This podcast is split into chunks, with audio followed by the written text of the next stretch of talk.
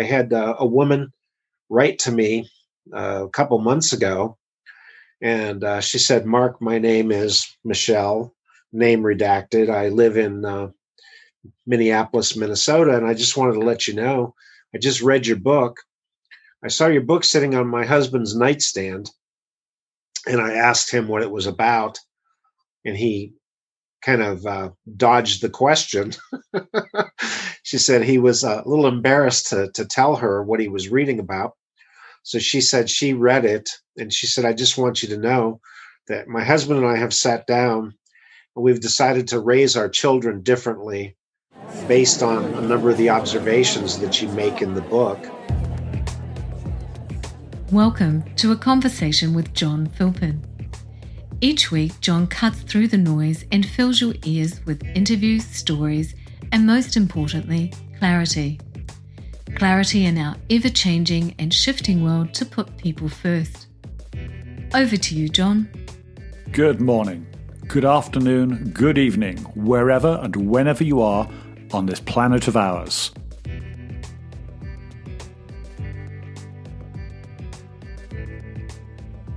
There's another book you've written which I also want to come around to because I, I find this one absolutely brilliant and fascinating um, and so needed. Uh, I'm going to put a link in because this one is out and is available and can be bought. Um, so, so talk to us a little about that, and and and listeners, this what you're about to hear is nothing to do in many ways to what you've just been hearing. Quite fascinating. So, Mark, tell us a little bit about this other book. Sure. My uh, my first book is uh, titled "Conquering the Boundaries of Friendship," and uh, I uh, focus on the boundaries of friendship that uh, that men encounter in making and maintaining meaningful relationships with with other men and uh, the genesis of the book uh, started about 15 years ago. Uh, John knows this, but for, for the listeners, my best friend is 27 years my junior.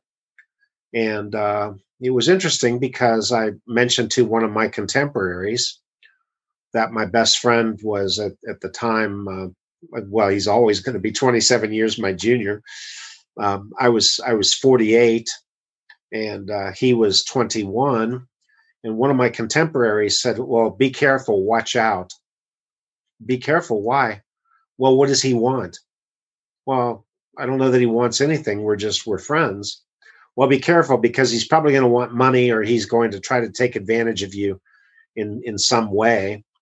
And I thought, well, that's that's curious because I've never felt that. So I, I asked Ben, my best friend, um, and he laughed and he said, "Well, uh, I was helping him at his home lay some concrete. They were laying a uh, a little patio in back of his he and his wife's house, and uh, some of his contemporaries were there. And several of his contemporaries said, "Ben, what the hell are you doing with this old guy? He's he's as old as your dad." And Ben said, "He's a smart guy, and he and I are friends, and uh, you know, it's just." Uh, well, be careful. What does he want from you? and Ben was like, what, what, what do you mean? What does he want? Well, Ben was getting the same thing. So uh, we started talking about the age difference as, as a potential barrier for, for people. And then um, because I've done a lot of work globally, I started having discussions with a number of folks from, from other cultures and uh, one observation that I made was that men are at a disadvantage when it comes to forming relationships with other men because, as boys, universally, men are taught to suppress our emotions and to avoid being vulnerable at all costs. We're taught to be winners and warriors. We are told to to win, to go out there and fight. And uh, so I spent a year collecting interviews with um, over 200 men from dozens of countries around the world. And it was interesting because uh, I, I seeded uh, the, the interview question one time by saying, uh, well, as an American, you know, I was told, uh, well, there's no crying in football. So if you get a, a, bad call from an umpire or something of that nature, and And one of the men that I interviewed from, um, actually from Bangladesh, said, "Oh my God, no, no, no! There's no, uh, there's no crying in cricket." and I said, "Well, what do you mean, Nadim?" And he said, "Oh, you know, if you if you get a bad call from umpire, you don't you don't cry about it." And uh, I spoke with some uh, men of Japanese descent. Well, similarly, there's no crying in soccer.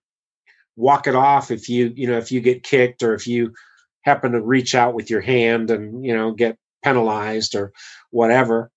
And uh, so I it was it was humor humorous, but um, that uh, these boundaries, cultural and societal boundaries, exist everywhere. And uh, really, my focus was on the, the male population that deeply longed for friendships, yet couldn't find it, or more importantly, were facing these boundaries and weren't willing or able to to conquer the boundaries. So I cover socioeconomic differences. Uh, matter of fact, there's one story that I tell in the book about uh, uh, a man who's uh, a sailor and belongs to a yacht club up in the, the Boston, Massachusetts area. And um, so fairly well to do. And um, he um, had some rigging on his boat that needed to uh, to be adjusted. And the maintenance man at his uh, at his uh, yacht club helped him uh, work on the rigging so this gentleman said, "Hey, Jack, let's let's grab a beer." Well, the the maintenance man looked at him horrified and said, "I can't I can't drink in the club." And the man said, "What do you mean you can't drink in the club? You're going to be my guest." And he said, "No, it's strictly against the rules." So they went to a pub around the corner. Well, the the commodore of the club of the yacht club saw them there, and the next day, the man who was the member was called by the Commodore, uh, reminding him about the no fraternization policy. And he said, well, What the hell are you talking about? This is Jack's a friend of mine. He helped me with my boat. Well, you can't do that. And uh, the man was like, you, you can't tell me who I can and can't be friends with. So he ended up resigning his membership at that yacht club. Uh, and uh, many men that I interviewed had similar experiences with, uh, particularly in academics, where uh, I can't be friends with the uh, the department chairman. Uh, all of my peers will think I'm sucking up or trying to go for more grant money or or whatever it happens to be. And and similarly with friendships between clients and service providers, uh, that you know there's all all types of appearances there that have to be overcome or obstacles that have to be overcome. And yet, I have an incredible number of very heartening stories of, uh, uh, and I, I cannot tell you, John, how grateful I am to the over 200 men who, who literally poured their hearts out to me and told me some incredible stories. I had one man who I'm reminded of whose wife had committed suicide. And uh, his his uh, stepson and he were now left in the home. And uh, it was awkward at best he said because uh, many people were saying well how the hell could you let her commit suicide? What didn't you know? Couldn't she see any signs? And neither he nor the son saw any signs that his wife was was going to commit suicide and uh, yet uh, one of his um, one of his soon to be friends, uh, a gentleman from work, showed up at their doorstep one evening with a, a six pack of root beer, a six pack of beer, and a pizza. And uh, the the man opened the door and and he said, uh, "What what's what are you doing?" And he said, "Just shut up and open the door. Let me in. We're gonna have a we're gonna have a pizza party." and uh, he said, it was just exactly what they needed was a little normalcy in their life and not questioning and guilt over why didn't I see what was happening with my wife and why didn't her son see it and you know all of the all of the finger pointing and tongues wagging and and things of that nature and I've got a number of uh, of examples of that nature. And then, kind of back to the academics, I uh, I interviewed one man who I, I won't name uh, he or the university that he worked for, but uh, he um, had a friend in uh, who they were basically competitive with each other because they were competing for the same type of grant dollars. And uh, this man uh, saw him in the hallway one day and said, uh, "What's what's wrong?" And uh, the other man said, "Well, what do you mean?" He said, "You look like you're going to cry." And uh, he did start to cry. He actually broke down and said, "Well, you know, I'm I'm so lonely. I don't have any friends. Uh, I feel like I'm really isolated here. It's I'm just a grant writing machine, and so uh, he uh, he and the man who confronted him started talking about. Well, the other man felt the same way. So it was really a, a toxic environment at the university. So they started asking some of the other grad students and some of the other professors in that department, well, guess what? 95% of them felt the same way that it was really a toxic environment. So they started a, a support group for not just men, but for anybody in the department who felt like they needed some additional support or some outreach or some camar- camaraderie. And they turned that into a recruiting uh, benefit. And uh, they started advertising to, to grad students many of the grad student, students that were in their laboratories were postdoctoral fellows. So they had already gotten their PhDs from other universities.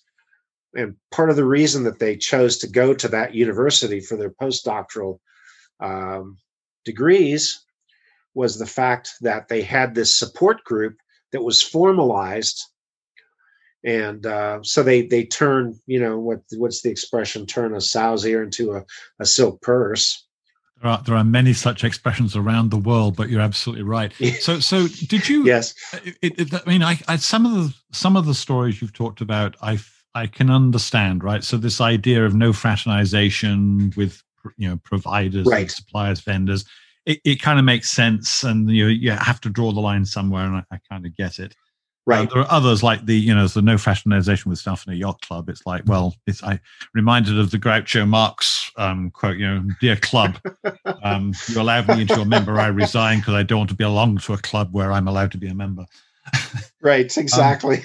um, it, it, it, it's fascinating. Did you, um, on the way through? So I just, I, ever since we first talked about this, I've sort of gone through in my mind, you know, the friends I have all over the world, and it, it I, I kind of get to meet people real quick. I get to know somebody and and I'm very quick actually on judgment of somebody. Um, right. But I'm very slow on getting them to be part of me as a friendship. And I think partly that's my upbringing. I was an army brat, and every year was a different school. So you kind of sure. learn how to get to good friends, but you don't expose yourself until you know a, a little bit longer. And I, I think that's lived with me over the years there are interesting comparisons between men and women um, about, you know, sort of the guy that goes down to the pub to meet his friend for three hours and they drink and they come back. So, how's the wife? I don't know. We know she's got cancer. Right. Has she? What do you talk about for three hours, right?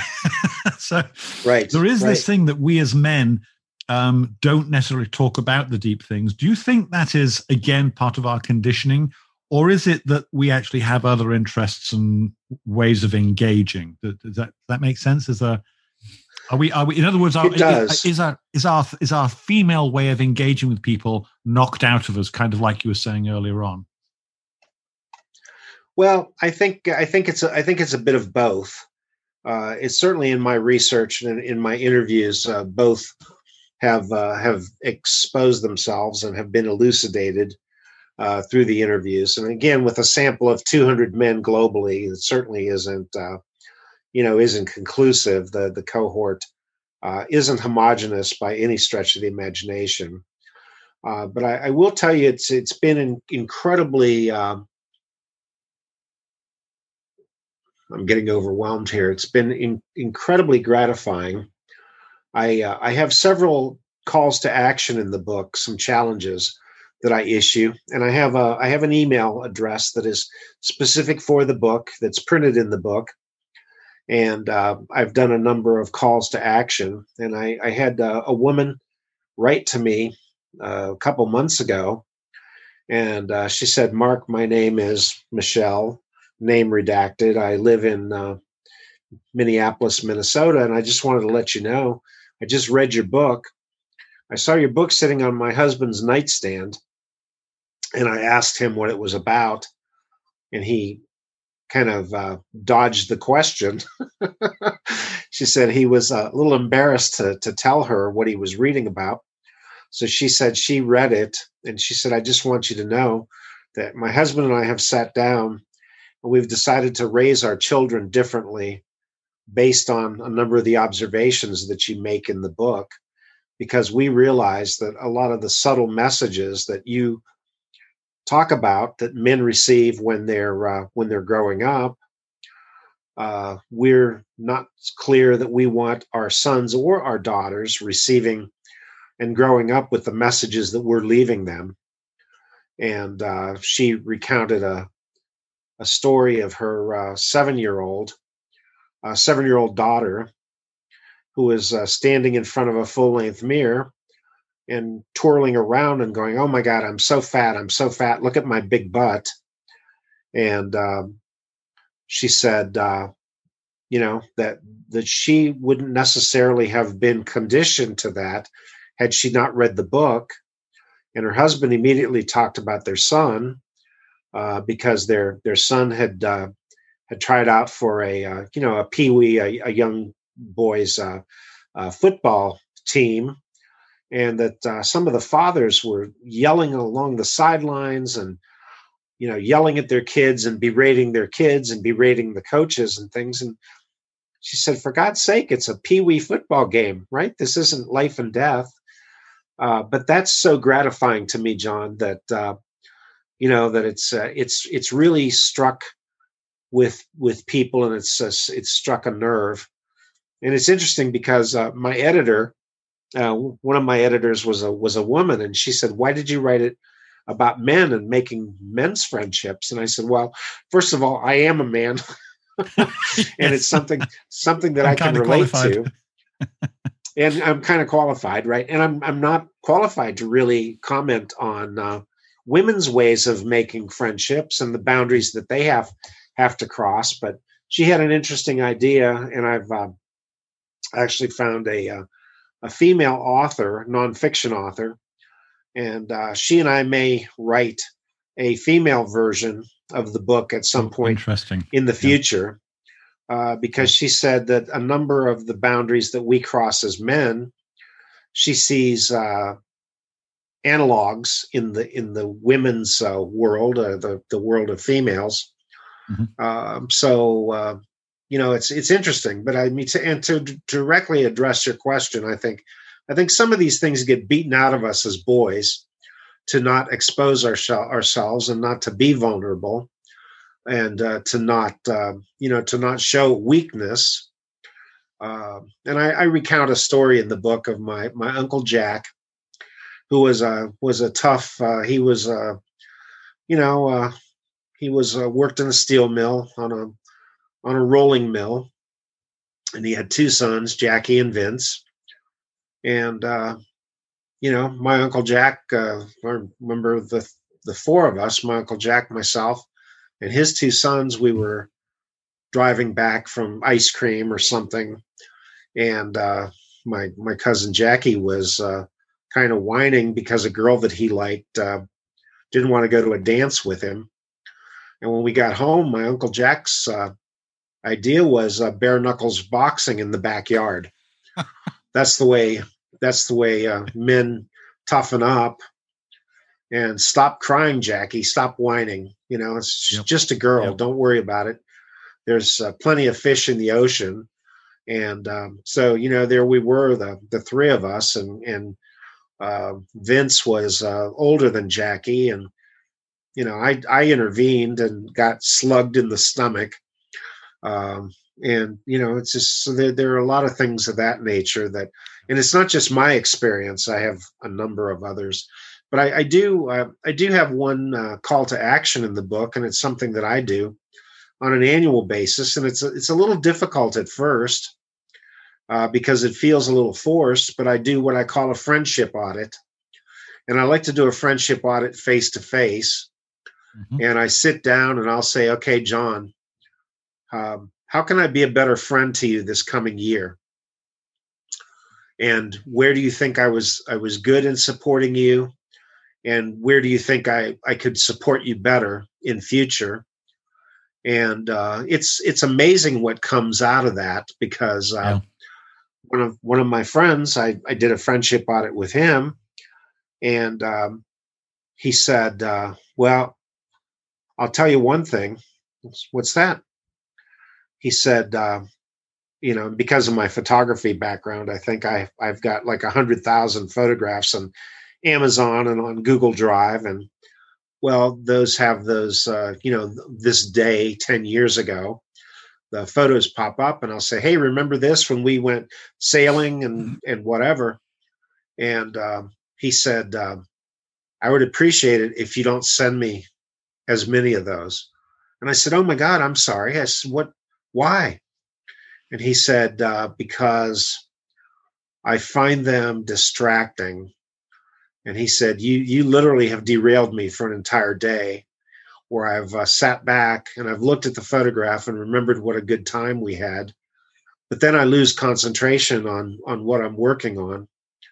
So, uh, and I said, "Oh my God, I'm I'm horribly sorry. I had no idea." Well, if we hadn't done the friendship audit, and and him first of all being honest with me because he knows I love sending those types of things yeah. and I love walking down memory lane like like most people do.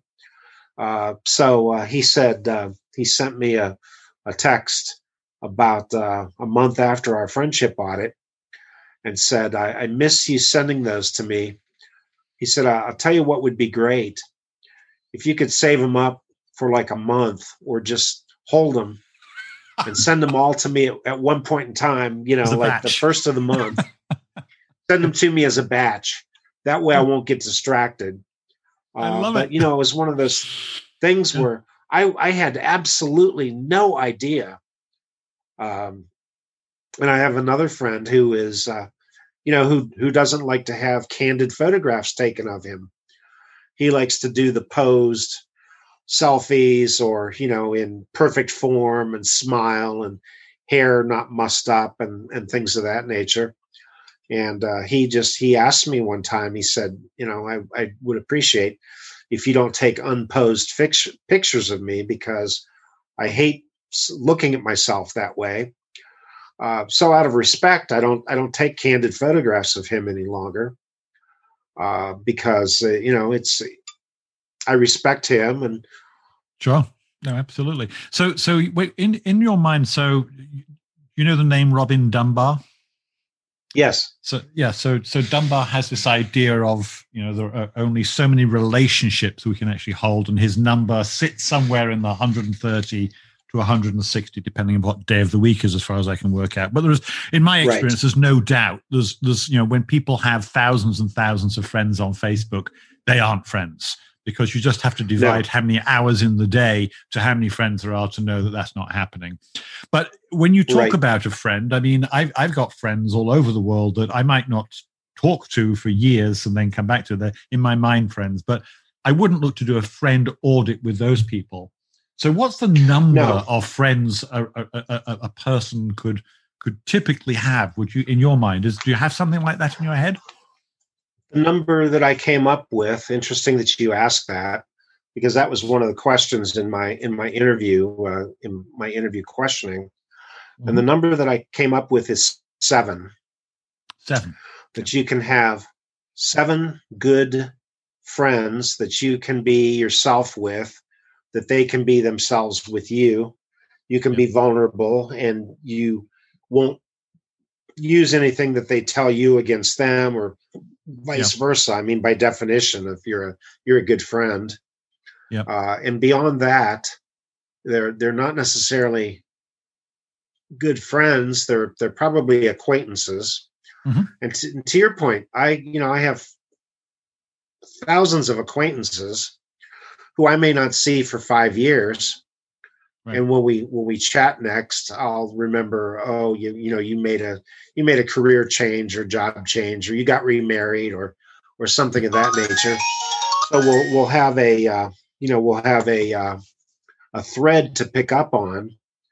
Uh, but the the number for most men was somewhere between five and seven, and um, it was it was surprising to me how many men that I that I interviewed when I asked them what their what their best friend was like, how many men told me they didn't have a best friend, mm-hmm.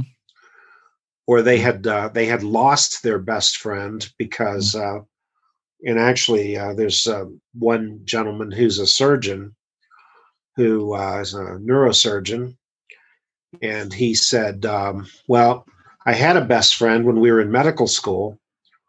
And I said uh, during the interview, he says, Well, what the hell happened? He said, Life happened. Oh, and I chuckled ouch. and ouch. And I said, Life happened. And he said, Yeah. He said, uh, He got married.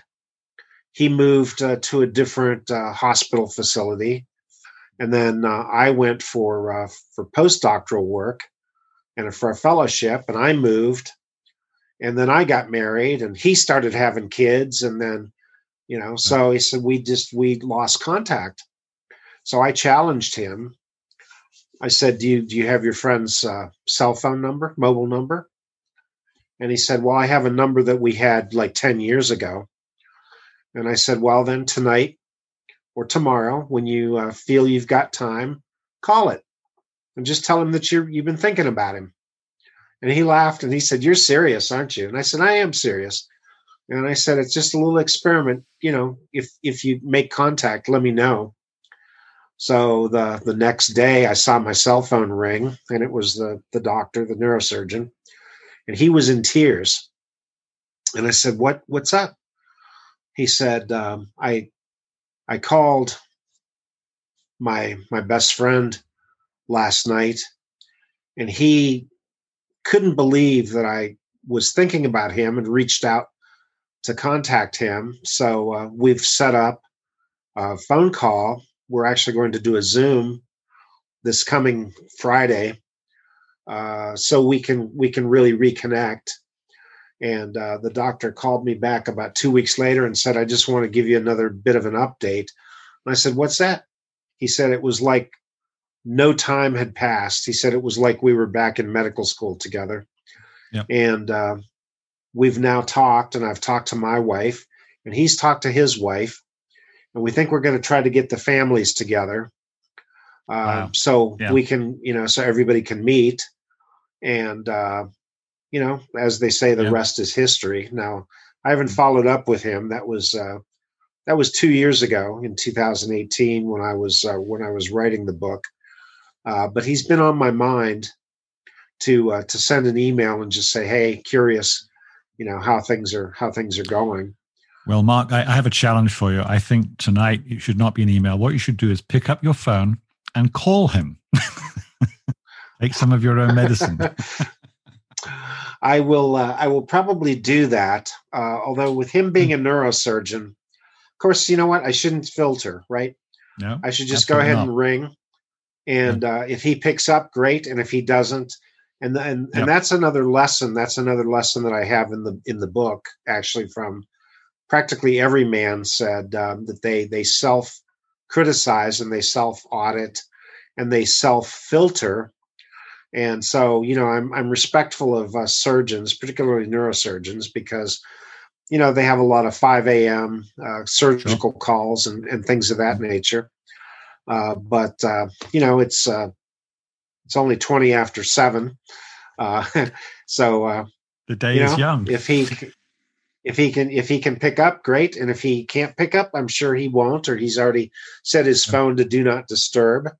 And uh, no, John, I will uh, I will do that. I'll uh, I'll let you know what uh, I was going to say, you then need to report back. But Mark, this has been absolutely fascinating as I've been listening to you talk. This whole section is going to become a podcast all by itself, let alone the things we were talking about before that. It really is, it fits in so well with what I always call things, whether people firsty in nature. This is a massive people firsty in nature topic in my mind.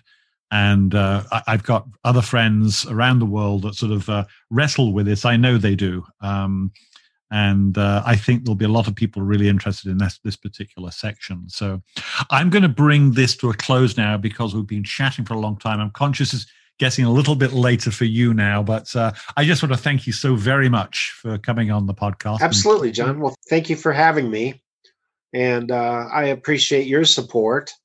And um, like I said, please send me your snail mail so I can uh, drop a copy of the book in the mail to you. Um, I, will. I will absolutely do that. But uh, thank thank you so very much. And we're going to bring the podcast to an end and say goodbye to Mark and uh, talk to you on the next time.